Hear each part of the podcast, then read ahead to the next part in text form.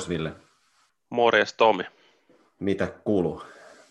No viimeistä lomaviikkoa tässä vietellään, eli alkaa olla vähän sellainen, niin kuin, mitä se sanotaan, että Midnight Blues alkaa tulemaan, että Kyllä. Tota, vähän tässä pikkuhiljaa tietenkin sitten, kun ihmiset tätä jaksoa kuuntelee, niin on jo sitten palannut tuonne työpaikalle, mutta tota, koitetaan nyt vielä nauttia viimeisistä lomapäivistä.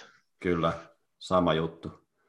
Ja mä en tiedä, vissi All Stars Breakin jälkeen sitten kävi niin, että tuli syksy, mulla on nyt huppari päällä ja villasukat jalassa, niin tota, tänne tuli syksy, niin tämä meni oikein näppärästi. Mutta täytyy, kyllä, täytyy kyllä sanoa, että vaikka tietenkin en, en valita niin kuin suomalaiset yleensä tekee, jos on liian kuuma, mutta tota, on ollut kyllä ihan silleen virkistävää, että on saanut se nukuttuu.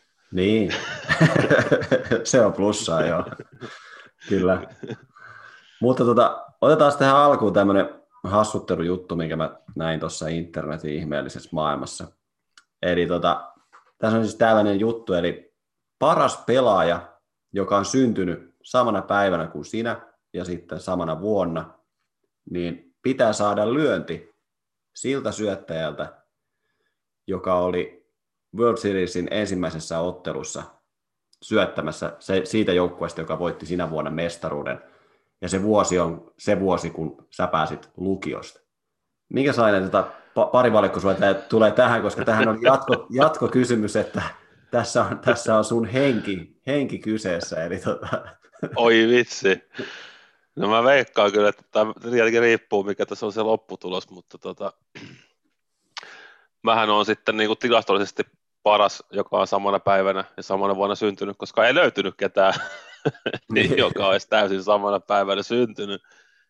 Mutta sitten tehtiin kompromissi ja otettiin sitten, kun löytyi tuossa päivää mun jälkeen syntynyt Major Leagueissa pelannut pelaaja, tällainen kuin Gus Slossler, Slosser. Hän oli tota Atlanta Bravesin syöttäjä yhden kauden ajan. Hänellä on tasan yksi plate appearance, yksi at bat ja yksi osuma. No niin. Joo. Eli, eli, mitä, eli mitä, tota, mitä luulet, että miten menee? No mä veikkaan, että sitten kun vastaan tulee Boston Red Soxin 2007 World Seriesin Game 1 syöttäjä Josh Beckett, Joo. niin mä veikkaan, että Josh, Josh Beckett saattaa kyllä, hän siis syötti tässä ekassa matsissa Red Soxissa viippas Colorado Rockiesin tuona vuonna World Seriesissä ja Beckett syötti seitsemän vuoroparia, yhdeksän strikeouttia, niin tota, mä veikkaan, että Beckett kyllä varmaan voittaa tämän näiden herrojen matchupin, jos, jos, kohtaisivat, jos kohtaisivat tota oikeassa elämässä. Kyllä, eli se, sinä et todennäköisesti näkisi sitten enää huomista. Todennäköisesti en, joo. joo. Tota, mullakin kävi niin, että löytyi yksi pelaaja, joka on syntynyt samana päivänä ja samana vuonna kuin minä. Ja kävipä niin hassusti, että se oli siis syöttäjä Steven Wright, joka pelaa tällä hetkellä Pittsburgh Piratesin tota, minor-joukkueessa. Ja tota, hän on pelannut seitsemän vuotta majoreissa syöttänyt, pelannut pitkän uran Bostonissa. Hän on ollut lyömässä kokonaiset kuusi at, bat, viisi at battia. Hänellä ei ole yhtäkään osumaa.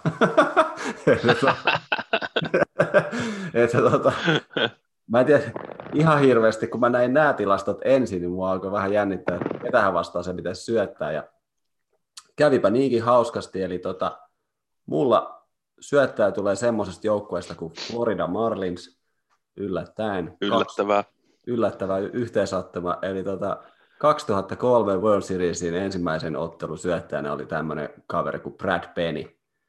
Ja tota, hän on 14 vuoden veteraani. tota, hän oli siis voittava syöttäjä siinä ensimmäisessä pelissä, kun Marlins kohtasi Yankeesin vuoden 2003 tuossa World Seriesissä.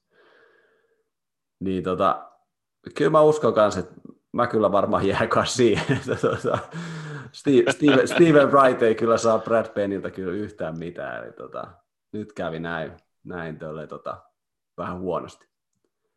Mutta tota, mitäs meillä olisi tänään luvassa?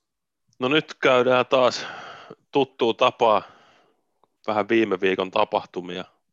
Tapahtumia otetaan vähän nostoja sieltä ja sitten tosiaan pureudutaan tällä viikolla alkavaan olympia baseballiin, että mitä kaikkea mielenkiintoista siellä, sieltä löytyy, löytyykö jotain seurattavia pelaajia ja näin poispäin.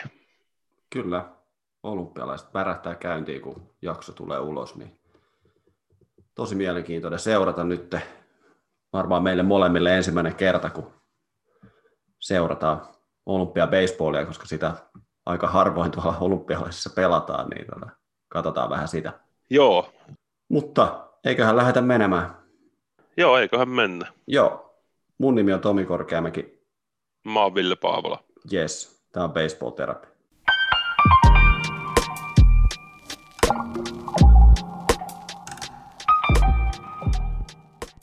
No niin, tuttuu tapaa taas mennään miinusmerkkisiä tapahtumia edellä ja meilläkin jo moneen kertaan nostettu kauden aikana ylös tämä kyseinen herra, joka oli aivan liekeissä, kun kausi alkoi, tuli ihan tuolta, tuli ihan puskista ja dominoi koko Major liikaa huhtikuussa. Ja tota, alamäki on ollut aikamoinen, koska nyt torstai-aamuna kun nauhoitetaan, niin tänä aamuna näin tuolla, näin tuolla sosiaalisessa mediassa, että Jeremin Mercedes a.k.a. Jerminaattor on Instagramissa ilmoittanut, että it's over. Mm. Eli tota, siellä ei, ei vissiin toi minor league basis enää ihan hirveästi kiinnosta. Ja nyt sitten ollaan ilmeisesti jo niin kuin lopettamassa koko peliuraa. Että tota, mm.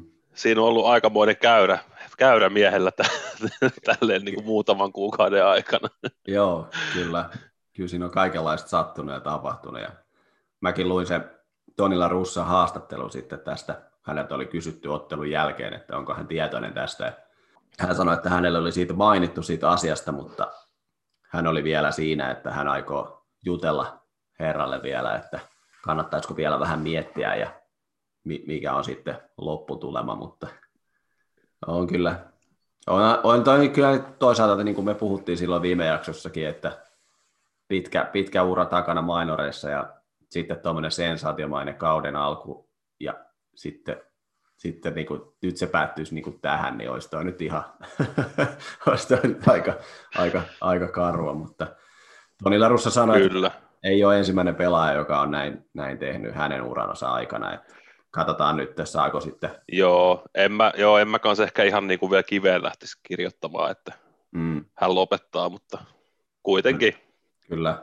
Joo, No mä voisin ottaa sitten ekana miinuksena näin tuossa MLB Networkilla, kun on näitä puhuvia päitä. Siellä välillä herrat sitten juttelee ja puhu pelistä ja törmäsin sitten tämmöisen video, missä oli tämä John Heyman, joka on MLB Networkin tämmöinen inside-reporteri, joka twiittailee välillä vähän tota, omituisia juttuja. Siinä Trevor Bauerkin oli aika kärkkästi häntä silloin sanoa, kun oli näitä MET-sopimuksia ja näitä muun poispäin, niin tota, hän oli sitten mennyt laukomaan tämmöisessä TV-ohjelmassa, missä oli muutama kaveri keskusteli baseballista, ja he puhuivat tästä, että pitäisikö tämä check swing-sääntö muuttaa kokonaan. Eli kun pelaaja ei lyökkää eikä tee täyttä swingiä mailalla, niin sehän on tuomarille vähän tulkinnan varane, että ylittääkö se sen kuvitteellisen viivan. Ja John Heyman sitten päätti, että se pitäisi olla vain niin, että jos kädet liikahtaa, niin se pitäisi olla strike. Sitten se, se, se juotajakaveri oli, selitti siinä, että, että rupesi nauramaan siinä ja sanoi, että John, että mitä sä, mitä sä nyt selität, tarkoitatko, tarkoitatko siis näin? Ja sitten hän nousi sit penkiltä ja näytti käsillä ja heilautti käsiä näin kymmenen senttiä eteenpäin. Sitten kysyi, että John, että onko tämä sinun mielestä strike? Sitten se oli se, kyllä. Sitten tuli kaikki naura siinä. Voi morjees. en, en, ihan usko, että tällainen sääntömuutos menisi kuitenkaan läpi, koska sitten tulisi, tulisi aika jäätäviä tuota, ätpättejä, kun ei kaikki pitäisi pitää kädet ihan jäässä. Muutenkin, muutenkin, muutenkin aika strikeout keskistä tämä nykyajan baseball, niin sitten kun otettaisiin tällainen sääntömuutos mukaan, niin niitä tuplaantus niin. vielä tuosta nykyisestä.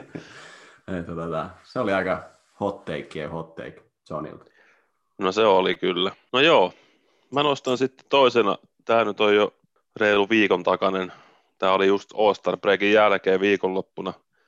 Nationals pelasi Padresia vastaan kotona ja se oli sitten jo vähän sellainen pelottavakin näköinen, näköinen meininki, kun siellä oli sitten ampumatapaus siellä tietääkseni ihan siinä stadionin ulkopuolella, ei sentään sisäpuolella, mutta tota, ilmeisesti kuitenkin niin lähellä, että sinne on, laukaukset on kuulunut sinne stadionille ja sitten pelihän keskeytettiin sitten ja tota, näin, että aika, aika huolestuttavaa ja sitten kun miettii vielä, että silloin All-Star viikollakin Denveristä oltiin löydetty joltain henkilöltä niitä aseita, että olisi tehnyt hyökkäyksen sinne Corsfieldille, niin tota, ei ole hyviä juttuja nämä. Onneksi nyt ei siinäkään sitten tietääkseni pahemmin käynyt, käynyt kellekään, mutta tota, se oli sitten ollut ilmeisesti aika sellainen sekamelska se tilanne sitten kentälläkin, kun pelaajat oli lähtenyt hakemaan perheenjäseniä katsomusta ja vienyt niitä sinne pukuhuoneeseen ja näin poispäin, että mm. toivottavasti, toivottavasti ei koskaan tapahdu enää tämmöisiä asioita, mutta varmastikin tapahtuu, kun puhutaan Amerikan Yhdysvalloista. Niin... Kyllä. Joo, se oli, ne oli aika, tota, ne oli aika pelottavia kyllä ne videot, mitä siellä oli sitten osa oli kuvannut sit kännykällä, kun näki, kun ihmiset juoksee, juoksee ulos tai, tai juoksee siellä stadionilla sitten, sitten suojaan. Ja tosiaan eihän, niin kuin, niin kuin sä mainitsit, se All Stars-ottelun alla tapahtunut juttu, kun niitä aseita oli löydetty, niin sehän oli kans oikeastaan vaan ihan sattumaa. Se oli mun tietääkseni joku siivojakin löytänyt vaan ja ilmoittanut sitten poliisille, kun oli ollut vähän kohtalaisen paljon niitä aseita siellä. Ja siinä matsin jälkeen näin kanssa joku haastattelu, missä oli pikkutyttö, olikohan joku 10-12-vuotias, niin se oli aika raadollista, että se tyttö sanoi siinä, että tämä oli niin toinen kerta, kun hän on tämmöisessä ampumatilanteessa, että ei tämä, se vaan niin kohautti olkapäitä, että ei tämä, tämä oli vaan tällainen juttu, että hän on niin ajatellut, että kun hän menee johonkin, niin hän aina odottaa, että siellä tapahtuu jotain. Aha, mietin, se, on mietin, ihan terve, se on ihan terve lähtökohta. Joo, sitten kun mä mietin, mä mietin, että mä oon ollut elämäni aikana varmaan viisi kertaa jossakin niin kuin paloharjoituksessa, missä on leikitty, että on tulipalo.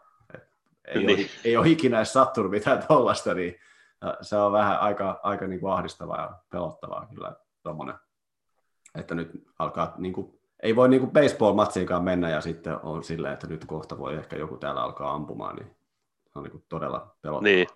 Joo, ollaan aikaisemmin myös parjattu ja joudutaan nyt valitettavasti kyllä vielä, vieläkin parjaamaan, mutta tota, Jenkis kannattajat on tunnettu pitkälti siitä, että sieltä tulee huutoa ja New Yorkissa yleisö ei ole aina ihan ystävällistä vastustaja kohtaa ja nyt mentiin sitten jonkun tietyn rajan yli, eli siellä tota, Jenkis kannattajat heitti tota Alex Verruko päälle heitti, heitti pallolla pelaajaa, kun herra oli siellä takakentällä ja siitähän sitten tota, aika kovasanaisestikin Verduko sitten alkoi huutelemaan takas sinne ja se oli, se oli sitten tota, tosi ikävä tilanne, mutta tota, Jänkin sitten ja Liiga teki yhdessä sitten tutkimusta ja kävi sitten niin, että tämä herra, joka heitti sen pallon, oli saatu tunnistettua ja hän sai ikuisen pelikiellon MLB-kentille ja sitten sitä voi miettiä, että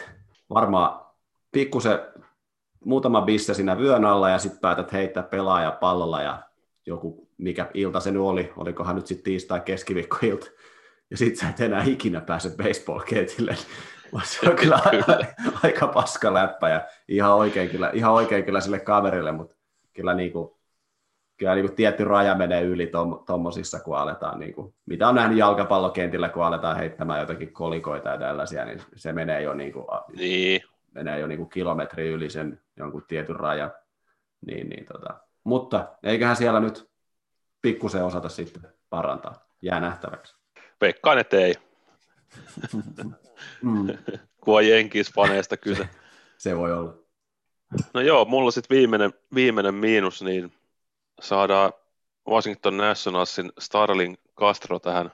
Ei niin mairittelevaan kerhoon, eli hänkin on nyt sitten Trevor Powerin kanssa tässä samaisella listalla, eli siellä on vähän kotiväkivaltaa harrastettu ja, ja tota, tästä olikin Nationalsin GMltä sitten kysytty tästä tilanteesta ja sieltä tuli sitten aika ehdoton, että tuskin enää Castro sitten ainakaan heidän joukkueessaan tulee koskaan pelaamaan, kävi miten kävi, että siellä on sitten Nationalsilla ihan niin kuin pitääkin, niin ihan nollatoleranssi tämän tapaisiin juttuihin, niin, niin tota, jäämme odottamaan, että onko Starlin Castro enää pelaamassa missään joukkueessa, joukkueessa koskaan, että tota, nämä on aina Joo. surullisia juttuja nämä tämmöiset uutiset. Mm. Joo, kyllä. Ja kyllä niin kuin, tavallaan olla, ollaan jo semmoisessa maailmassa, että näitä alkaa tulla niin kuin enemmän ja enemmän esi, esille, mikä on siis tosi hyvä juttu. Kyllä. Mut niin, tota, että tuntuu, että niitä tulee paljon, mutta tavallaan keinot, keinot niiden paljastamiseen ja se, että naiset uskaltaa niitä paljastaa, niin se, sekin maailma on jo muuttunut vähän parempaan suuntaan ja toivottavasti tästä päästään sitten jossain vaiheessa pois. Kyllä, mitä enemmän vaan pystytään näitä kitkemään, niin sen parempi. Mm, kyllä.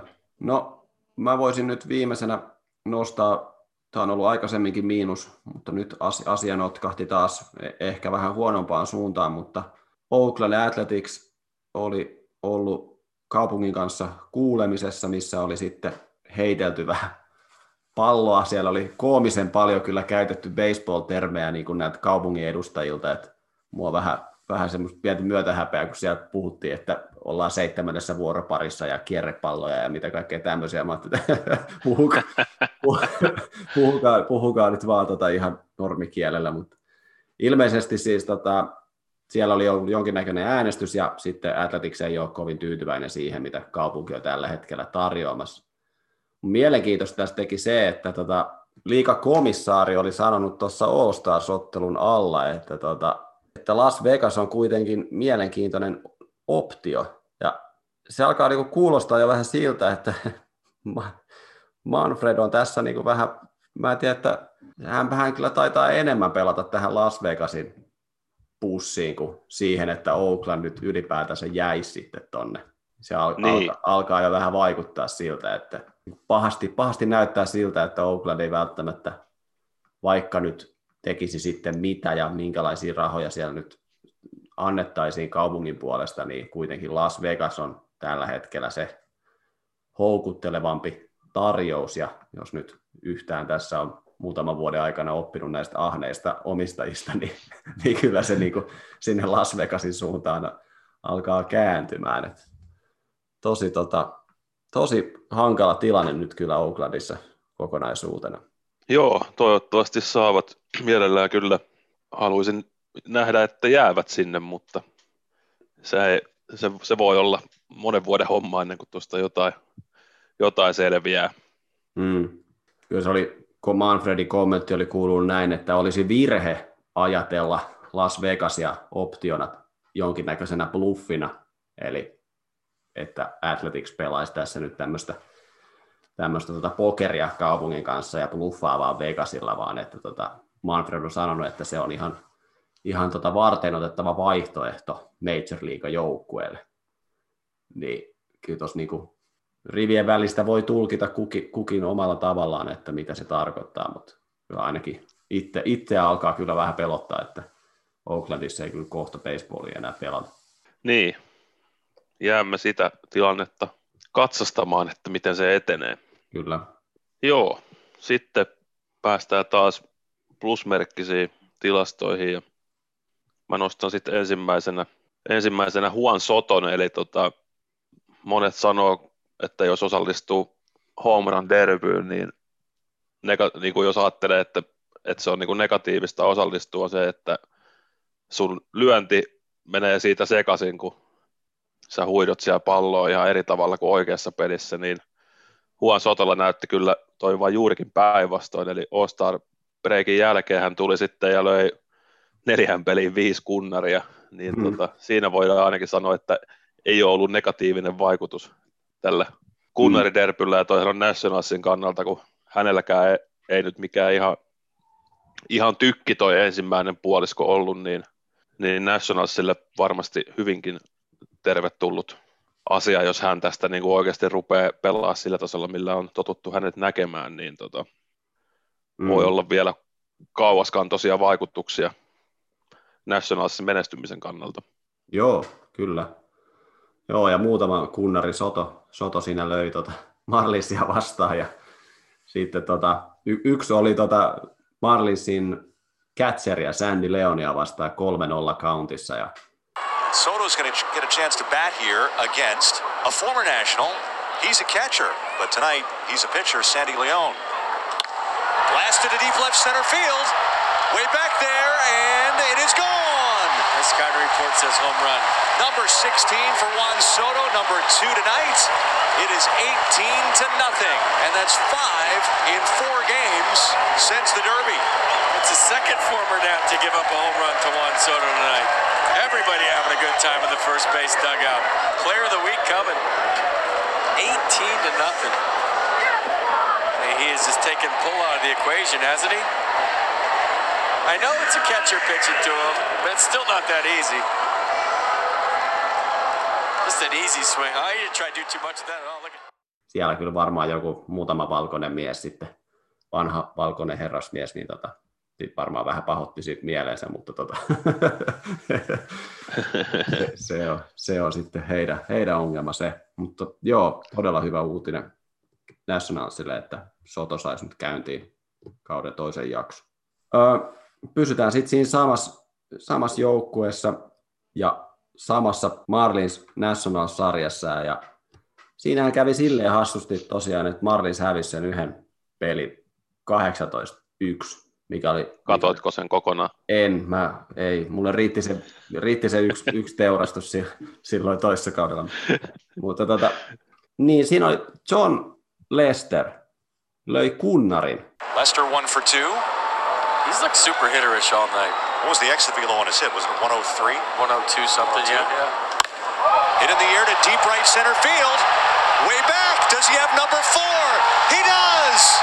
John Lester's fourth career home run.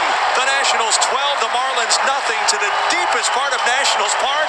419 feet for John Lester. 419. He's going to get the key. Boom. It's a large human being, too. Let me just tell you, a little leg hang going all night, and his timing's been perfect. Siinä pelissä. Ja se otettiin ainakin Marlins Twitterissä tosi, tosi rauhallisin mieli vastaan, että että, että tota John Lester. Mutta John Lester teki historiaa sillä kunnarilla. Eli tota, hän oli 37-vuotias, 193 päivää. E, ja hän oli niin tota, vanhin syöttäjä sitten Bartolo Coloni 2016 Homerin jälkeen, joka on lyönyt, lyönyt kunnari. Et se oli aika kova. Bartolo Kolohan löi urallansa yhden kunnarin. Niin tota, Kyllä. Niin, se on ehkä MLB-historian hienoin kunnari. niin, mutta tota, tosi, tosi kova tota, saavutus John Lesterille, että ei tässä nämä syöttäjät muutenkaan ole kovin paljon lyönyt muuta kuin se yksi, yksi kaveri, joka ei ole, ei ole varmastikaan ihminen, alan epäillä sitä, mutta tota, tosi, tosi kova saavutus kyllä Leisterille. Kyllä. No joo, mä nostan sitten toisena plussana St. Louis Cardinalsista tämän closerin Alex Reijesin, joka teki myös viime viikolla historiaa omalla tahollaan ja hän on siis aloittanut, hän aloitti uran, uransa tota 24 seivillä 24 yrityksestä, eli ei siis kertaakaan munannut johtoasemaa yhdeksännessä vuoroparissa, mutta tietenkin mikä tästä nyt tekee hauskaa on se, että ei ehditty edes nauhoittaa, niin mä jinksasin tämän jo varmaan sillä, kun mä kirjoitin tämän itselleni ylös, koska sittenhän he pelastossa, pelastossa kupsia vastaan, ja kup sitten tuli yhdeksännessä vuoroparissa 6-1 tilanteesta 7-6 johtoon, ja siinä nyt sitten, siinä nyt sitten tuli tämä Alex Reijasin ensimmäinen, ensimmäinen munattu seivi, mutta tota, kuitenkin 24 kautta 24 niin kuin siihen alkuun, niin mm. kuitenkin historian kirjoihin, niin se on aina hieno saavutus. Kyllä, kattelin niitä Reijasin tilasta, että herralla oli kyllä aika paljon tota lyöjiä kävelyttää, mutta kuitenkin sitten se, seivejä tulee kyllä sitten hyvään tahtiin. Niin, eli siellä on vähän niin kuin eletty reunalla. Niin, pikkusen. pikkusen hänellä oli uran, uran eniten näitä wild, wild pitchejä, eli tota pallo karkaa sitten vähän karkuun, niin siellä on kyllä oltu niin kuin veitsi, veitsi kurkulla kyllä monta kertaa, mutta, mutta seivit, seivithän siellä tilastossa näkyy, niin tosi, tosi kova saavutus. No, arvaako millä joukkueella on eniten walk-off-voittoja tällä kaudella? Tämä oli todella hauska tilasto. Pirate'silla. Ei, vaan Colorado, Colorado Rockiesilla. tota, tämä oli niinku, tämä niinku yllätti mut aivan täysin. Et on monta kertaa sanonut, että yksi baseballin siistimpiä juttuja on tota walk-off-voitot, ja en, en olisi kyllä nyt ihan, ihan tota kärkeen osannut arvata, että niitä nyt sitten Colorado Rockiesilla on kaikista eniten, eli heillä on jo kymmenen näitä walk-off-voittoja tällä kaudella. Ja kun ottaa huomioon, että he ovat voittanut 42 peliä, niin se, se, on, ihan, se, se on ihan hyvä prossa kyllä, että tota, se on tosi, tosi kova saavutus ja hieno juttu kyllä Rockisille, että tota, tullut näitä walk-off-voittoja. Ja kyllä mä, kyllä mä niin, aina... saanut voittoja edes, saanut voittoja edes jostain. Niin, ja vielä tol, niin kuin kaikista tyylikkäämällä tavalla, niin tota, se on mun mielestä kyllä. tosi hieno saavutus. No joo, mä nostan sitten viimeisenä, tämä herra on kanssa moneen kertaa tässä kauden aikana mekin nostettu ylös, eli tämä Drew Robinson, joka Giantsin farmijoukkueesta pelaa, joka siis tosiaan, jos joku ei ole nyt aikaisempia jaksoja kuunnellut, niin selvisi itsemurhayrityksestä ja pääsi vielä pelaamaan, pelaamaan sen jälkeen, niin hän on nyt sitten viime viikolla ilmoitti, että lopettaa, lopettaa peliuransa, mutta mikä tästä nyt sitten hyvän uutisen tekee, niin Giant sitten on ottanut miehen seuraan töihin tällaisena mielenterveys, miksi se nyt sanotaan, varmaan niin kuin tämmöiseksi valmentajaksi tai näin poispäin. Eli tosi hieno juttu, että Giants tarjoaa miehelle töitä ja noinkin, noinkin niin kuin tärkeässä asiassa, että varmasti niin kuin tekee, tekee hyvää seuralle, että saa tuommoisen miehen heille töihin. Mm, kyllä. Ihan, ihan varmasti on niin kuin oikea mies, oikea mies hommaa ja tosi hienoa, että sai tälle kaudelle kuitenkin vielä sen mahdollisuuden. Niin tota. Kyllä, ehdottomasti. Joo, no mulla oli tämä niinku plussana ja sitten oli mulla myös miinuksena, mutta mun on kyllä nyt annettava kyllä kaikki, kaikki kunnia edelleenkin tota New York Metsille, eli tota, me molemmat varmaan nyt katsottiin tuossa sitä, sitä peliä silloin, kun siellä tota, syöttäjä tämä Walker he, heitti sen pallon sinne katsomoon ja siitä tuli sitten, tuli sitten paljon juoksuja ja se alkoi kyllä näyttää vahvasti siltä, että Mets alkaa tekemään näitä Mets-juttuja taas, että miten se keksi, keksi, ke, keksii keinot, että se häviää ne pelit ja siinä sitten nauraskeltiin ja hihiteltiin, mutta tota, Metsän lopulta sitten voitti sen pelin 7-6 ja sitten oli myös tämä toinen peli, missä tämä Luis Gilorme kaksi kertaa yritti lyödä tätä palloa kädellä, kun ei saanut sitä kiinni. Ja kiitos Jere Kaistisen termistä, piikkisian pussittaminen oli tämä, tämä tos, Nämä oli siis tosi hienoja nämä, nämä yritykset, harmi, että ne ei onnistu. Kyllä. Mutta siitäkin huolimatta Mets voitti myös tämänkin ottelun. Niin mä, annan, mä annan tästä plussan Metsille, koska tämä on niinku, ne pystyy voittamaan näitä pelejä, vaikka niinku, siellä niinku, yritetään sekoilla ihan huolella. Niin, siitä mä annan plussan, että ehkä, ehkä tämä on sittenkin niinku, ehkä tämä on sittenkin vaan niinku, tota, metsin, metsin vuosi nyt tänä vuonna. mun, mielestä se, mun mielestä se jälkimmäinen läpsäs oli vielä parempi, missä se pallo meni sinne tyyliin, tyyliin vaihtopenkille, kun Joo. yritti sitä huitosta. Mm. Mutta kyllä, annan kyllä plussan tästä, että tota, eh, eh, ehkä, ne on niinku, ehkä se kirous on nyt sittenkin viimeinkin niinku, ka, niinku katkaistu, että tota, Kyllä, ainakin luotaja on väistelty tähän mennessä. Niin, ei edes tämän luokan sekoilut niin kuin estä tätä junaa menemästä eteenpäin, niin tota, annetaan siitä plus. Joo, mutta pitäisikö meidän nyt sitten käydä siihen olympiabaseballin kimppuun? Joo, käydään vaan. Eli käydään vähän läpi olympiabaseballin historiaa ja sitten vähän, että miten tänä vuonna pelataan ja mitä eksoottisia maita siellä tänä vuonna nyt sitten on mukana, niin mennään siihen Niin. se. Ja löytyykö jotain, löytyykö jotain mielenkiintoisia pelaajia? Kyllä, mennään siihen seuraavaksi. Yes.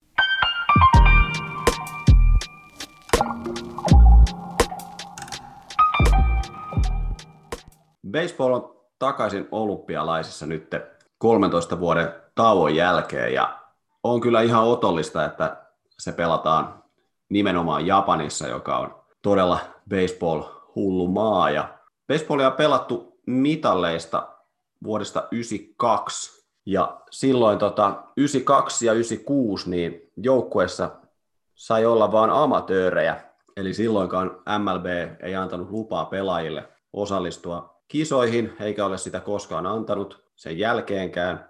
Tässä oli ihan hauska, että yllättäen veijarimaisesti rakas maa Kuuba oli tulkinut näitä sääntöjä vähän, vähän eri tavalla ja lähettänyt toki amat, amatööripelaajia ke- kehiin, mutta sitten tota, papereiden mukaanhan niin tota, nämä pelaajat niin tota, oli, oli jossakin päivätöissä, että olisivat olleet amatöörejä, mutta tota, pääsääntöisesti sitten niin tota, harjoittelivat kyllä tota baseballia ihan, ihan, ihan niin kuin päivätyöksi.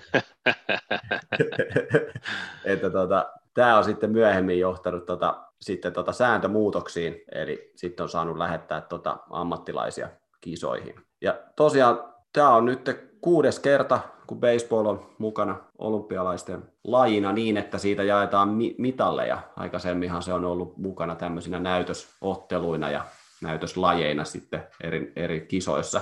Ja olympiahistorian yksi menestynein maa on sitten tietysti Kuuba, joka on, tota, joka, joka on tota kolme kertaa voittanut mestaruuden. Tosiaan sääntömuutoksiin, kun päästiin 2000 Sydneyn kisoihin, niin sinne lähti sitten Major League Baseball sanoi, että minor league pelaajat ovat vapaita lähtemään ja johti siihen, että USA voitti sitten vuonna 2000 ne kisat ja voitti silloin olympiakultaa. Mutta Japani ja Etelä-Korea tekee myös tämän vuoden kisoissa niin, että heidän omat maan sarjansa on tauolla. Ja se on olympiabaseballin kannalta tosi hyvä asia, koska sitten sinne pääsee kuitenkin Japanin liikan ja Korean liikan parhaimmat pelaajat.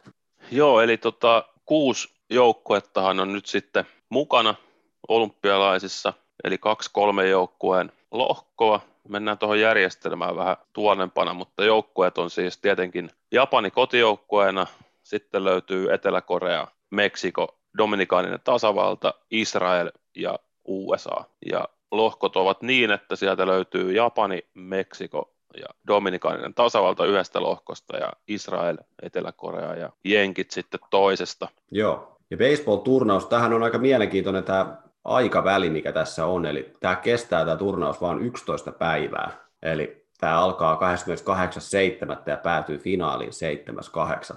Eli tämä on aika tämmöinen niin Joo, siinä pelataan aika kovaa tahtia. Joo, nopea, nopea pyrähdys. Ja tosiaan jokainen joukkue pelaa alkulohkossa kaksi ottelua, ja tämän jälkeen sitten alkaa tämmöinen pudotuspeli, ja tämä kahvi on kyllä todella mielenkiintoinen. On. Eli tota, jos me nyt jotenkin yritetään saada tästä jotakin järkeä, eli lohkovoittajat kohtaa toisensa ja selviytyy suoraan toiselle kierrokselle. Ja kakko, lohkojen kakkoset kohtaavat toisensa ja lohkojen kolmoset kohtaavat sitten toisessa, toisensa tässä kaaviossa. Ja tämä kaavio on nimeltään tämmöinen tupla eliminaatio kaavio, jossa siis ainoastaan näiden kolmanneksi sijoitettujen joukkueiden kohtaamisen häviäjä tippuu tästä turnauksesta, mutta kaikkien muiden otteluiden häviäjä saa vielä toisen mahdollisuuden. Periaatteessa tuossa, niin jos olet lohko kolmonen hävit vaikka kaikki noin kaksi alkusarjapeliä, niin sulla on silti saamat päästä vaikka finaaliin asti ja voittaa koko roska. Niin, kyllä. Ja jos mä tulkisin tätä kaaviota oikein, niin lohko voittaja periaatteessa voi, voi siis neljällä voitolla olla finaalissa. Eli voittaa kaksi alkusarjapeliä, sitten voittaa toisen kierroksen ottelu ja voittaa semifinaalin ja hups keikkaa, sitten ollaankin sitten yhtäkkiä finaalissa. Kyllä. Eli siinä on tavallaan se helpoin, helpoin tie aloittaa pelaamaan kunnolla heti, heti alusta. Että tota, siinä on, siinä on tota, hie, hieman tota myöskin armollinen sitten näille muille, jotka ehkä vähän voi aloittaa sitten vähän yskähdellen tämän olympiaturnauksen. Kyllä. Oot, ootko, ootko sä Ville koskaan nähnyt olympiabaseballia? Itse asiassa en. Mä oon sitä World Baseball Classicia viimeksi, kun sitä 2016, kun sitä 2016 taidettiin pelata, niin niitä matseja mä vähän, vähän kattelin, ja sehän on sitten vähän eri, kun siellä oli sitten ihan niin kuin Major League-pelaajiakin kaikilla mailla, kaikilla mukana olleilla mailla, niin sehän oli oikein semmoinen, kun se oli vielä just ennen kuin Major League-kausi alkoi, niin mm. sitä tuli jotenkin seurattua silloin. Joo, mäkin muistan, että mä oon, mä oon sitä, niitä, niitä turnauksia joskus nähnyt. Muistaakseni sitä pelattiinkin Miamiissa silloin, silloin, kun mä oon sen viimeksi nähnyt. Mutta tosiaan MLB on tehnyt, alusta asti tehnyt tämän päätöksen, eli kun olympialaiset pelataan kesällä, niin MLB ei halua keskeyttää kautta, ja tällöin se on estänyt pelaajia, jotka pelaa aktiivisessa rosterissa, joka on nimetty tähän 40 miehen rosteriin, niin sieltä pelaajat eivät voi sitten lähteä, eli sinne lähtee sitten näitä minor league-pelaajia. Mutta niin kuin tuossa alussa todettiin, niin Japani ja Koreahan ei näin tee, vaan he haluaa lähettää kisoihin parhaat pelaajat, niin tota, he, heillä siis liikaa sitten tällä hetkellä tauolla. Ja tämähän on tietysti aiheuttanut vähän tämmöistä närää ja siitä, että onko baseball nyt välttämättä sitten olympialaisten arvoinen turnaus, jos siellä kerta ei ole parhaimpia pelaajia mukana. Mutta tämä oli aika hauska, että 2008 kisoissa, kun Pekingissä on viimeksi baseballista pelattu, niin silloin Yhdysvaltojen joukkueen yhtenä syöttäjänä oli Jake Arieta. Tämä oli, tää oli ihan, ihan mielenkiintoinen, mielenkiintoinen niin kuin, että siellä on kuitenkin, siellä voi olla jonkin aika korkeatasoisia prospektejakin mukana, mutta sehän voi myös olla toki, että sitten näitä ihan huippuprospekteja ei MLB-seuratkaan halua lähettää sitten, sitten näin, näihin turnauksiin. Ja tästä oli muun muassa Bryce Harperkin oli sanonut tosi aika kärkkästi, oli sanonut jossakin haastattelussa, että MLB on tässä nyt mokaa, koska täällä turnauksessa nyt on mukana Japani ja USA, ja mikäs nyt olisi sen hauskempaa kuin nähdä, kun olisi Ohtaani vastaan Mike Trout, olisi, olisi ollut mahdollista nähdä näissä kisoissa, niin olisihan se nyt ollut baseballille tosi hyvää mainosta siitä, että kaksi universumin parasta pelaajaa kohtaa toisensa olympiatasolla. Niin tota. Mutta se jää nyt nähtäväksi sitten, ainakin itse mietin sitä, että kun 28 pelataan Los Angelesissa, että tota, onko silloin mahdollisesti mukana MLB-pelaajia. Niin, ja siis miettii muutenkin, että kuinka pitkäksi aikaa se sitten oikeasti tarvii se kausi edes niin keskeyttää, jos miettii, että toikin nytkin toi kestää niin kuin 11 päivää toi, mm. niin. toi turnaus, ja sitten jos miettii, että pelaajat tulisi MLBstä, jossa kuitenkin ollaan pelattu koko ajan, niin tarviksi mitään sen kummallisempaa niin kuin harjoitusleiriä tai mitään niin kuin pitkäaikaista harjoitusleiriä ennen kisoja, niin, niin tota, kuinka isosta tauosta nyt siinä olisi se, sitten kyse joku mitä kolmisten viikkoa tyyppisesti, niin mm. tyhmiä ovat, jos ei koti, kotikisoissa tota, päästä päästä kaikkia parhaimpia sitten mukaan. Mm, kyllä, joo. Mutta mielenkiintoista on kuitenkin, ainakin itse odotan tästä Olympia Baseball-turnauksesta nyt, kun lajia on tarkemmin seurannut, niin kyllä tämä on aika, tämä on aika mielenkiintoinen kuitenkin, että pääsee näkemään nämä Japanin ja Korean parhaimmat pelaajat ja sitten kuitenkin näissä muissakin joukkueissa on tosi mielenkiintoisia nimiä, niin käytäisikö vähän läpi näitä näiden joukkueiden rostereita, että minkälaista seppää siellä ne on sitten pelaamassa. Joo, käydään vaan.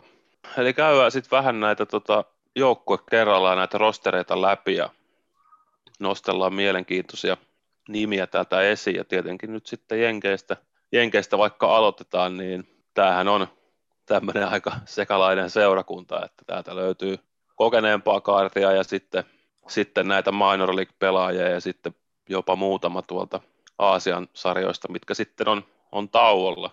Täältä edes, no tietenkin täältä löytyy myös yksi Toronto Blue Jaysin syöttäjä, mikä on Ohi. erittäin hieno asia. Hieno asia. Kyllä. No yksi USA-joukkueen isähahmo ja joukkueen kapteenihan on MLB-veteraani Todd Frazier, joka kulkee lempinimellä Todd Father. että tota, 11 vuoden kokemus MLB-tasolla, yli 1200 ottelua, niin kertoo kyllä siitä, että ei ole ihan mikään sunnuntai läpsyttelijä, että ainakin se, mitä on, on ymmärtänyt hänestä tuosta median kautta, että aika vekkulimainen herra, joka on varmasti tosi vahva tämmöinen puukoppipelaaja ja lueskelin tuossa noita USA-joukkojen haastatteluitakin, niin siinä oli manageri nostanut Fraserin aika isoksi hahmoksi siitä, että USA selviytyy näistä karsinoista, että siinä oli manageri ilmeisesti pyytänytkin vähän Fraseria, että nyt sun pitää vähän tota, kovistella noita nuorempia kavereita ja vähän pitää jotakin pitää vähän jotakin puheita, että nyt saadaan vähän, vähän tota ilmettä peliin. Ja sitten herra oli vähän jutellut, jutellut pojille ja sitten tota, USA sitten lopulta selviytyy karsintojen kautta kisoihin. Et ihan varmasti yksi tämä joukkue, joukkue sielu. Kyllä. Ja sitten tarvii nostaa toi sinun Miami Marlinsin kolmen joukkueen pelaaja Edi Alvarez, joka on nyt siis nimetty USA-lipun kantajaksi avajaisissa. Kyllä, joo. Edi Alvarez on kyllä mielenkiintoinen nimi ja kyllä tämä niin olympiahistorian kannaltakin on myös mielenkiintoinen seurata, että kuinka pitkälle USA tässä turnauksessa selviää. Että Edi Alvarezilla on mahdollisuus, jos nyt ymmärsin oikein, niin hänestä voi tulla kuudes urheilija, joka on voittanut mitallin sekä talviolympialaisissa että kesäolympialaisissa. Ja si- siinä kyllä on niin kuin varmasti, varmasti vähän panosta, että tota, Alvarez voitti Sotsissa 2014 talviolympialaisissa, voitti pikaluistelussa joukkueen mitali 5000 metri viestessä pikaluistelussa ja siinä on herralla ollut kyllä mielenkiintoinen ura, että tota, pelannut nuorena baseballia ja sitten innostui, innostui luistelusta ja pääsi sitten luistelussa noinkin pitkälle. Ja heti kun oli voittanut tuon mitallin tuolloin 2014, niin hän päätti, että nyt voisi alkaa kokeilla taas sit sitä baseballia, mitä hän on sanonut, että hän on, se on hänen ykköslajinsa. niin tota, viime vuonna teki MLB-debyytin ja tosi, tosi kova nyt, jos, jos nyt, nyt kävisi niin, että USA täältä mitalli saisi raavittua, niin olisi kyllä, olisi kyllä hieno saavutus kyllä Alvarezille. Ehdottomasti. Ja sitten nostettava toi Boston Red Soxin prospekti Triston Kasas, joka on siis tässä MLBn top 100 prospect-listalla siellä 30. Joo. Niin ihan varmasti on mielenkiintoinen, mielenkiintoinen seurattava ja itse asiassa tämä Blue Jaysin syöttäjä Simeon Woods Richardson löytyy myös täältä top 100 listalta sieltä 68. No niin. Eli on tänne sitten vähän kuitenkin saatu tämmöistä niin kuin hyvääkin prospektia. Että... Kyllä.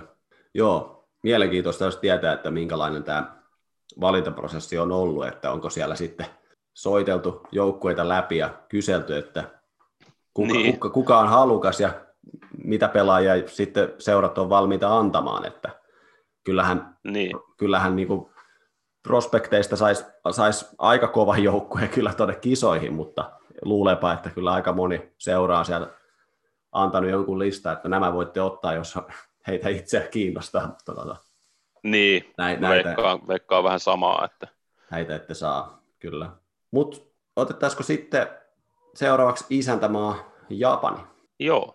Ja baseballin maailman rankingin ensimmäiseksi sijoitettu Japani on kyllä varmaan niin kuin kisojen suurimpien paineiden alla, että tota, Samurai Japan on joukkueen lempinimi ja kyllä tässä niin kuin on kyllä varmasti kova paineet nyt ka- kaiken tämän koronan takia, kun kisoja on siirretty vuodella eteenpäin ja nyt päästään pelaamaan. Ja joukkue on koottu näistä Nippon Professional Baseball eli NPP-pelaajista ja tuolta nyt kun tuota rosteria katsoi, niin nimi, jonka sieltä tiesin, oli Masahiro Tanaka. Ja siinä on, Joo, se on kyllä ainut, ainut vähän tuttu nimi tuolta. Mm. Tana, Tanakalla on kyllä tota, iso, iso rooli kyllä varmasti tähän, tähän jengiin, että tota, miten, miten tota Japani tässä pääsee sitten selviytyy turnauksessa eteenpäin. Tämä oli hauska, kun mä luin, kyllä. Ne, hauska, kun mä luin ne Tanakan tilastoja, että 2013, kun hän on vielä pelannut täällä Tohoku Rakuten Golden Eaglesissa ennen kuin hän siirtyi sitten Yankeesiin 2014, niin tämä Golden Eagles voitti 2013 Japanin mestaruuden. Tanakan tilastot oli 24 voittoa, nolla tappiota. Ja hänen tota, runkosarja ERA oli 1,27. Et Se on ihan ok. se on ihan ok. Se on ihan ok, kyllä. Toki, to, toki nyt on kahdeksan vuotta aikaa, mutta tota, kyllä niin kuin, ei, ei se Jänkis nyt ei voittanut mestaruutta siinä aikana, kun Tanaka oli joukkueessa, vaikka hän siirtyessään sanoi, että hän tuo mestaruuden Jänkisille, mutta tota, kyllä varmasti niin kuin, tuossa niin kuin Japanin joukkueessa yksi, yksi tällainen isähahmo myös, että tota, varma, varmasti sieltä löytyy sitten kisojen aikana enemmän näkee sitten pelisuorituksista, että kuka siellä on sitten näitä tärkeimpiä pelaajia, että tota, mielenkiintoista kyllä seurata. E- Eniten, eniten mua tässä kiinnostaa tämä, että miten Japani pystyy nämä paineet hallitsemaan ja miten se pystyy esiintymään sitten kotiyleisön edessä. Niin, vaikka ta- tietääksenihan siellä nyt ei yleisöä vissiin oteta, oteta edes katsomoihin, mutta tota, kuitenkin kotikisat on aina kotikisat siitä Kyllä. huolimatta. Kyllä. Joo. Olisiko sitten seuraavana Dominikaaninen tasavalta? Joo, otetaan vaan. Täältähän löytyy sitten aika paljonkin Major Leaguea seuraaville edes vähän tuttuja nimiä. Tietenkin täytyy meikäläisen nostaa heti ensimmäisenä Jose Bautista, 40-vuotias. Ehkä MLB-historia hienoimman batflipin tehnyt, tehnyt pelaaja. Mm. Joo. Ja sitten löytyy myös Melki Cabrera joukkueesta. Ja tota, Joo, kyllä mä tuossa, kun tota, on, on, olin näitä miettinyt ja kattelin tuossa ja alkaisin sitten ynnäileen näitä Melki Cabrera ja Jose Bautista, niin siinä on 30 vuotta ja 3685 MLB-ottelua herroilla yhteensä niin kuin vyön alla, niin mä alkaisin vaan miettimään, että nähdään Dominikaisessa tasavallan joukkueessa joku nuori kaveri, joka kiinnostaisi tietää jotakin MLBstä, niin mä ajattelin, että tota, nä- näillä kavereilla voi varmaan kysyä, että heiltä varmaan löytyy niinku vastaus sitten ihan mihin tahansa kysymykseen, että tota, ei, ei varmaan jää kyllä siitä kiinni, että Dominikaanista kaatuisi sitten siihen, että ei ole riittävästi kokemusta. joo, kyllä mä veikkaan, että vaikka molemmat jo tämmöisiä vähän iäkkäämpiä herroja onkin, niin varmaan aika paljon on kyllä pedattu heidän harteille Mm, tässä joukkuessa. joo, kyllä. Muut, muuten kyllä sitten niin tota, voi olla kyllä ihan, ihan tota, yllätys valmis, että jää nähtäväksi, miten, miten, tota, miten siellä pystytään sitten esiintymään. Joo, Mutta tota, mä olin kirjoittanut ylös, että omissa papereissani yksi tämän kisojen suurin mustahevonen ja joukko, joka voi pelata käytännössä ilman paineita, on Israel. joo, pitää paikkansa. Että tota, viime vuosina tosi paljon noussut baseballin maailmanrankingeissa ja selvisi tänne kisoihin sitten Euroopan ja Afrikan yhteisestä karsinnasta ja tiputti matkalla Alakomaat ja Italian. Ja tämä on, tämä on kyllä niin kuin, vaikuttaa kyllä olevan niin kuin joukkue sillä klassisella isolla jillä, että tässä on kyllä niin kuin viimeiset vuodet kyllä Israel niin kuin tehnyt kyllä kovaa duunia sen eteen, että ovat nyt tuolla olympialaisissa, niin on kyllä varmasti niin kuin aikamoinen hur- hurmosmeininki nyt tällä hetkellä Israelin joukkueessa menossa. Joo, ja sitten varmaan niin kuin kirkkaimpana tähtenä on tämä MLBstäkin tuttu Ian Kinsler. Kyllä. Ja itse asiassa vähän haus, hauska tämmöinen knoppitieto, että hän on pelannut USA-joukkueessa viime World Base- Baseball Classicissa, kun he voitti. niin.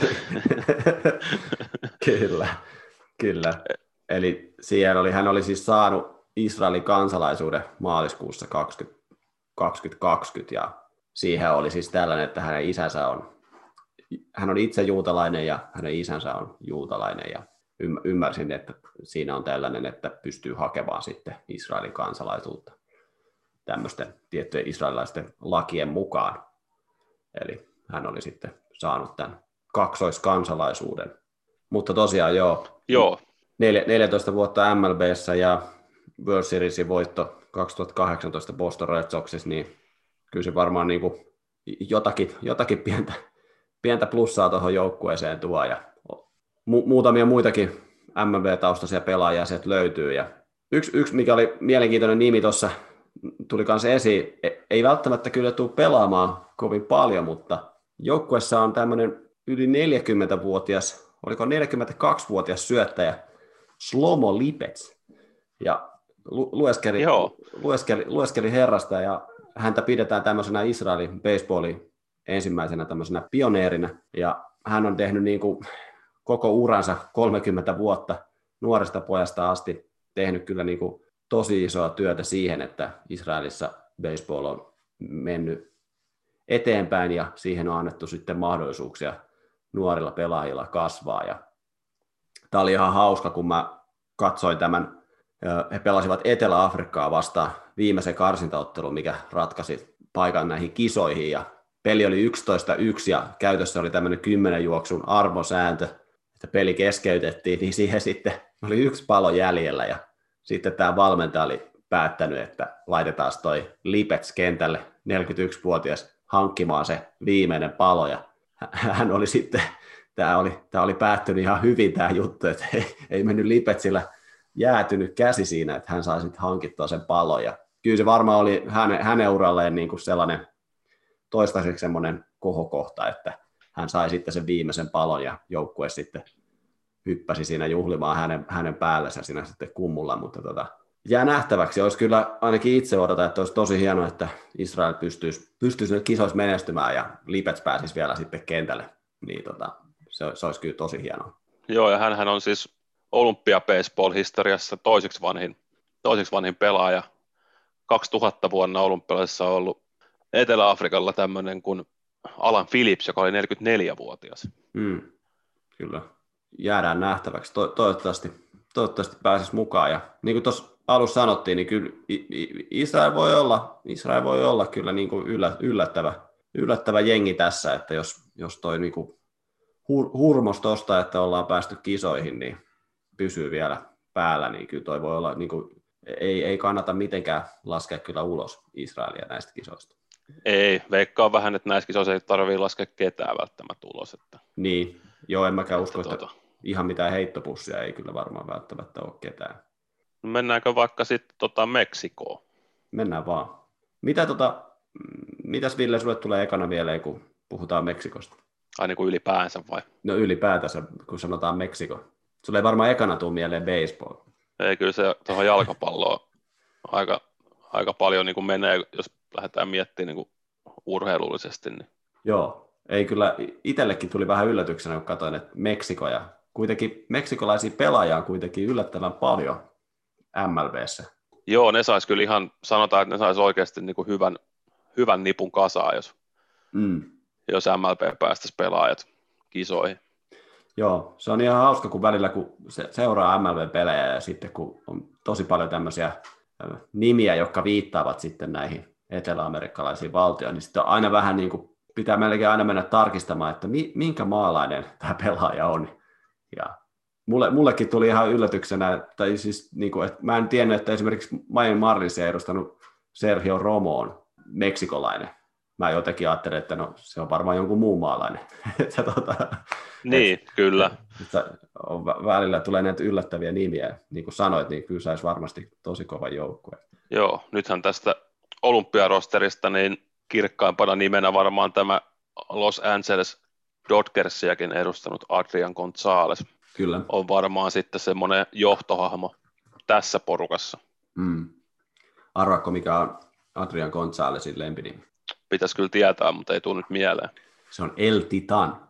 eli, eli Titan, ja mä sitten mietin, että mistä, mistäköhän moinen lempinimi on herralle tullut, niin aika järkele, järkelemäinen tota, ykköspesävahti, niin ehti pelata 15 vuoden aikana niin lähes 2000 ottelua.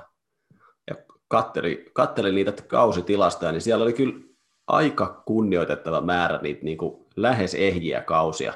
Liekö sitten Titaani nimi tullut siitä, että herra ei ole paljon tota injurilistillä sitten viihtynyt. Niin, voi olla. Kyllä. Mutta kun puhutaan Meksikosta yleisesti, niin mieleenhän tulee tekilat ja, ja huumekartellit ja ainakaan itselle siitä maasta ei semmoista kovin rau, rauhallista mielikuvaa tuu. Ja ei tämä Meksikon valmistautuminenkaan näihin kisoihin ole tietystikään sitten sujunut yhtään, yhtään tota mutkattomasti, eli muutama kuukausi sitten tuossa keväällä niin tota, manageri Gabriel Castro ja general manager Kundy Gutierrez sai potkut. Ja näitä potkuja ei ole hirveän paljon Meksikon liitosta selitetty, että minkä takia nyt annettiin näille valmentajille GMlle potkut just ennen kisoja, ja he olivat kuitenkin Meksiko tuonne kisoihin saaneet. Ja sitten yritin sitä löytää jotakin tietoa, ja siinä oli vissiin vähän tällaisia, että oli tämmöisiin pelaajavalintoihin ollut tota, taustoilla, että joitakin pelaajia olisi jätetty pois, niin sitten siellä on vähän niin kuin sitten kabinettitasolla sitten vähän junailtu, että no jos et sä valitse tätä, tätä pelaajaa sinne joukkueeseen, niin sitten saatte potkut, ja nyt sitten kävi niin, että ne sai potkut, että, tota, että tota, näin, näin tämmöisenä, tämmöisenä suomalaisena skandinaavina, niin tämä näyttää niin kuin todella kaoottisella tämä tilanne, kun sinne oli vielä saatu myös ilmeisesti muutama koronatartunta ennen kuin Meksiko nyt lähti sitten kisoihin. Tämä näyttää niin todella kaoottiselta tämä Meksikon valmistautuminen kisoihin, mutta ehkä se on meksikolaisille sitten vaan ihan normaali olotila, että tota, niin. ne hallitsee tämän kaauksen vähän paremmin. että tota, mutta tota, tota, kun luki, niin mä ajattelin, että ei herra Jumala, että nyt näistä kisoista ei, ei tule sit niinku yhtään mitään, mutta tota, katsotaan, miten, miten kaos on saatu hallittua sitten. Yes. Mennäänkö sitten viimeisimpänä, mutta ei vähäisimpänä Etelä-Koreaa? Kyllä, joo. Täältä onkin sitten, on kyllä sitten, ei ihan hirveä tuttuja nimiä ole kyllä tässä rosterissa.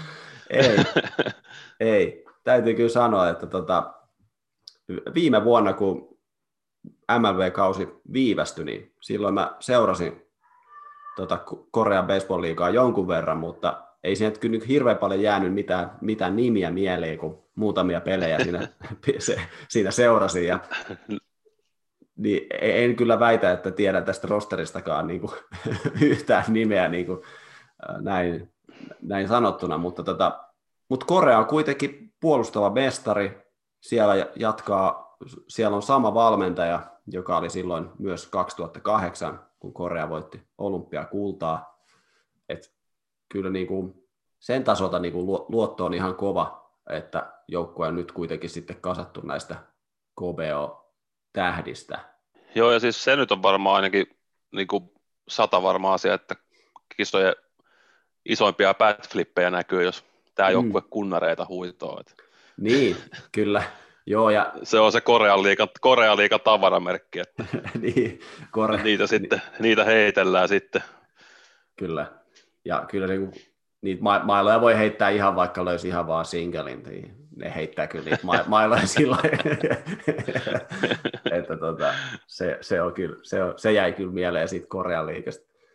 Mutta tota, noit kun tilastoja nyt kattelin, niin ainakin yksi, muutama nimi täältä löytyi, yksi, kaksi nimeä, mitä tilastojen valossa katto, niin oli tota LG Twinsia edustava Kim Huon So, joka on tota, pelannut myös MLB-tasolla, mutta tota, ei oikein itseään sitten lyönyt läpi, palasi sitten kotimaahan ja kattelin noita Korean kunnaritilastoja, niin mestarijoukkue NC Dinosin catcheri, vitsi nämä on vaikeat nimiä, mutta tämä oli tällainen kuin Young Eug, oli tota kahdella, kahdella kymmenellä kunnarilla niin tota, ihan tota Korean liigan, liigan kärjessä, että Koreassa niin kuin varmasti Japanissa myös on käytössä näitä tämmöisiä rajoituksia siitä, että paljonko ulkomaalaisia pelaajia saa joukkueessa olla. Ja jos nyt ihan en väärin muista, niin olikohan niin, että Koreassa niitä sai olla kaksi vai kolme. Niin kyllä siellä yleensä niissä tilastojen kärjessä sitten on näitä ulkomaalaisia pelaajia, mutta, mutta kuitenkin kyllä varmasti Korea on tuonne ihan, ihan kohtalaisen kovan nipun saanut. On varmasti. Ja myöskin Korea aika yllättäen, niin tässä on ollut pientä draamaa tässä valmistautumisessa näissä kisoissa, eli ihan muutama päivä sitten niin tota, KBO tästä mestarijoukkueesta NC Dinosista, niin neljä pelaajaa oli rikkonut tämmöistä koronaprotokollaa vieraskiertueella, ja siellä oli sitten muutamia nais, nais, naisseuraa sitten tuotu tota hotelliin ja, hotelliin ja tota, yksi, yksi näistä pelaajista oli sitten ollut myös maajoukkueen mukana, eli tämmöinen pelaaja kuin Park Min Vo, ja hän oli sitten vetäytynyt itse sitten kisoista ja sanonut, että hän ei ole ihmisten kannustuksen arvoinen ja hän oli vetäytynyt tästä joukkueesta. Aika, aika kova, kovat sanktiot kyllä oli, eli tota, herrat sai sitten loppukauden, siellä oli 70 peliä vielä Koreassa jäljellä ja näistä koronarajoitusrikkomisesta niin herrat sai sitten loppukauden pelikiello ja vielä, vielä kaksi peliä ensi kauden alustakin joutuvat olemaan pois, että, että, tota, että tota, aika vähän, vähän... Toivottavasti oli naisseura sen arvosta. niin, vähän, vähän, vähän eri tasoilla. Että kyllä ilmeisen vakavasti kyllä niin kuin Koreassa nämä asiat otetaan ja sieltä oli sitten tullut tota sakokki vielä päälle. Mutta tota, tämä oli, oli mielenkiintoinen.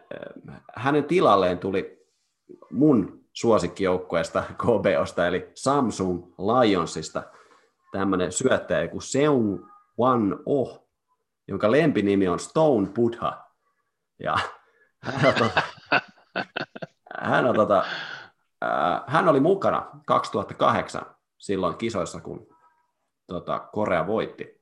Eli sinne nyt sitten pääsi mukaan vielä tämmöinen kokenut, kokenut kettu ja jää nähtäväksi sitten, että tuoko tota herra Oh sitten tähän joukkueeseen vähän, vähän jotain rauhaa nyt tämän pienen kaauksen keskellä. Ja tässä oli myös niin, että Korean maajoukkueessa oli neljä, neljä ruukieta, jotka tekee maajoukkueen debyytin tässä nyt olympialaisessa. Aika, aika kova, kova juttu.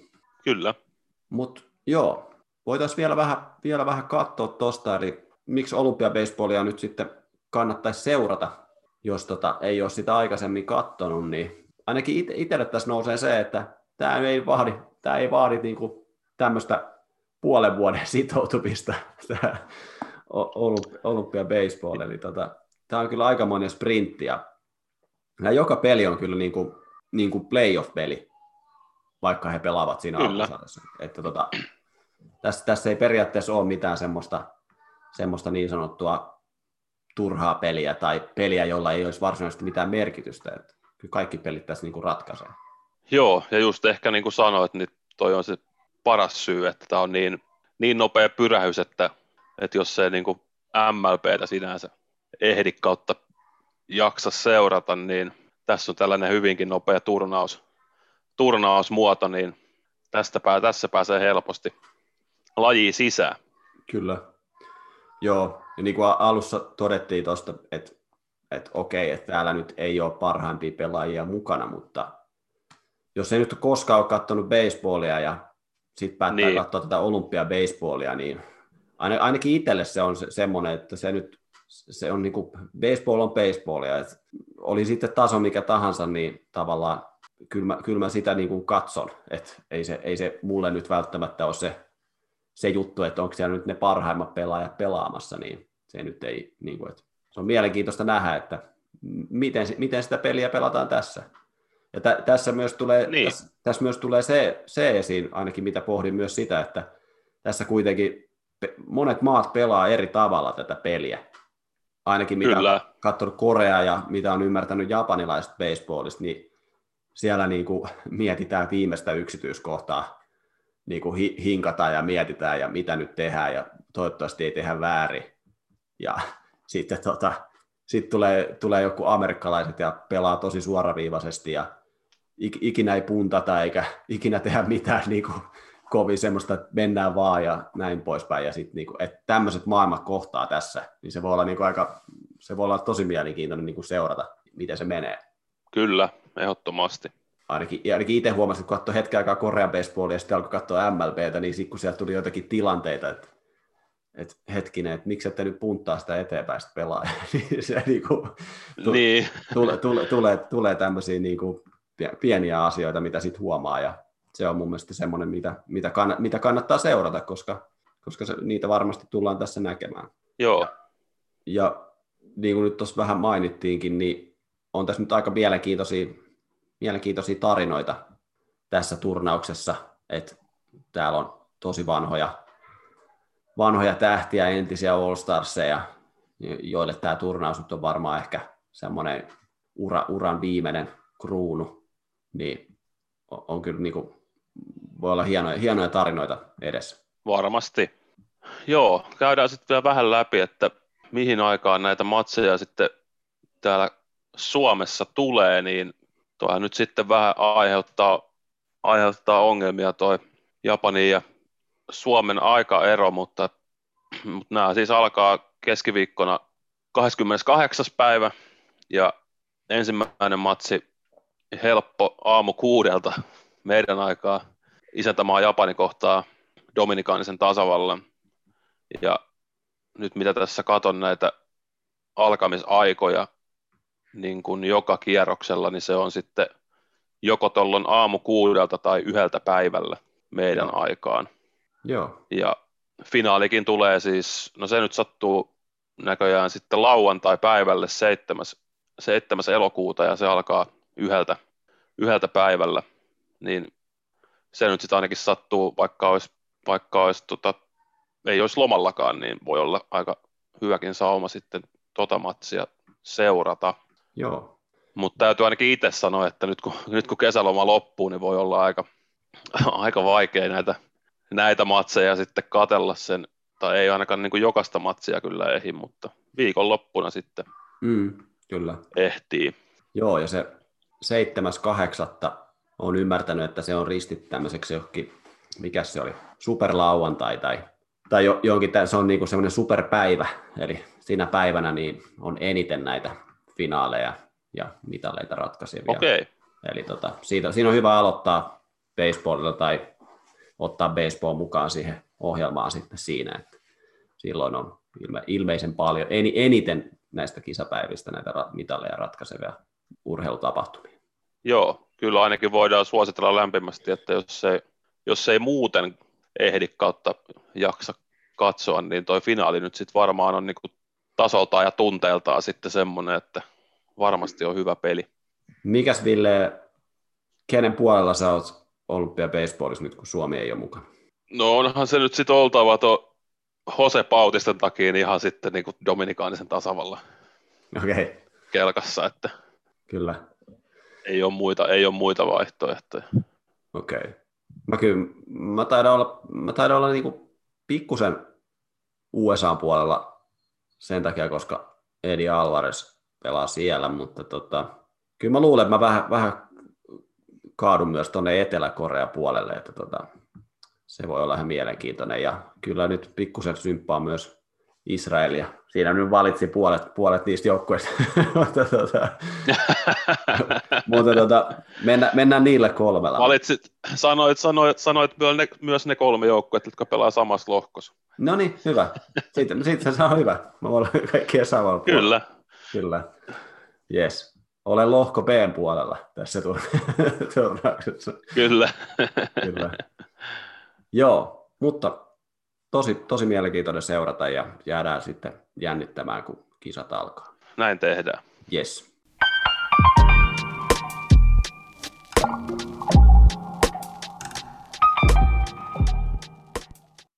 No niin, nyt on Olympia Baseball höpisty ja kisa pääsee alkamaan, mutta tota, mitäs meillä olisi sitten ensi viikon luvassa? Ensi viikolla otetaan taas vähän kuukausikatsausta sarjataulukkoon ja sitten tota, tällä viikolla on tuo trade tai tämä siirto takaraja, niin käydään sitten vähän siinä tapahtuneita kauppoja läpi ja katsotaan, että kuka meni ja minne ja mikä merkitys niillä sitten mahdollisesti voi olla. Joo. Onko odotuksia siihen, että Blue Jays on kaupoilla riehumassa? Kyllä mä vähän veikkaan. Ne on ollut jo aika aktiivisia tähän etu, etupeltoon niin sanotusti, niin mä veikkaan kyllä, että sieltä vielä haetaan, haetaan syöttöapuja jostain. Ainakin kovasti on tätä Piratesin closeria, Ricardo Rodriguezia vai Richard Rodriguezikö se nyt on, niin sitä on vähän kovasti ainakin huhuiltu, että, että tota, voipi olla kiikarissa. Joo, mielenkiintoinen viikko tulos kyllä, kun alkaa lähenee huhuja liikkua, että Chris Bryantkin on liikkumassa ja kaiken näköisiä huhuja nyt. Niin, ja tyhjentääkö, tyhjentääkö Kups pajat, pajat on ihan täysin, että onko Pajes lähössä ja Riso mm. lähössä. Ja... Joo. Sitten Trevor Storin tarinakin. Niin. Story tulee päätökseen niin. suuntaan tai toiseen. Kyllä, joo. Joo, mielenkiintoinen nähdä. Kyllä varmaan Miamissakin, niin kyllä siellä nyt, nyt se, se jonkun, jonkinnäköinen tyhjennys varmaan kyllä sielläkin nyt sitten tapahtuu. Mielenkiintoista nähdä, että miten, miten käy. Jännityksellä jäädään odottamaan. Mutta kyllä. eiköhän me olla nyt paketissa. Eiköhän. Joo, me voidaan sitten tota, palata taas ensi viikolla asiaan. Näin tehdään. Yes, alright. No niin, moro. Moi moi.